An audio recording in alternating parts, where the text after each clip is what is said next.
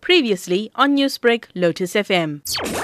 The AA is in favor of a demerit system for drivers. It's something that we have always backed and supported even as far back as the 1960s. However, the current legislation before the president we find very worrisome. In its current form, we believe the bill is unconstitutional. It doesn't meet the requirements that I think the original demerit sets out to achieve, and in our view, is geared towards revenue collection and not road safety. So we have a number of issues with it. Is the AA in belief that the system is enough to make roads safer? I don't think that it is. I think when you look at some of the provisions in the merit bill as it stands at the moment, there are some provisions, for instance, that carry a heavier weight and a bigger fine and, more demerit points than, for instance, things that we believe should carry heavier fines and, and more demerit points. The issue of not wearing a seatbelt, for instance, only carries a one demerit point and a 250 rand fine.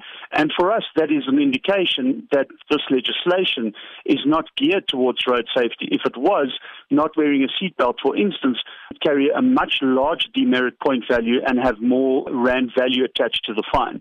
At this stage, I think it's very important to note that our belief is, is that this system tinkers with the punishment of offenders instead of dealing with a more important issue of stopping offenders. And so what we mean by that is, is that you need to have a system where people are going to be scared of being caught, not for the punishment that is leveled afterwards. And this system, in our view, doesn't do that. Aside from the demerit system, what more can be done to ensure safer roads? I think we've been through this a lot in the past, and really there is a wholesale attitude change needed amongst drivers in South Africa, more focus amongst drivers, not necessarily the government, but more focus amongst drivers of the need for road safety in our country. And unfortunately, that attitude change amongst drivers is taking a very long time to happen. Obviously, a demerit system is something that we supported.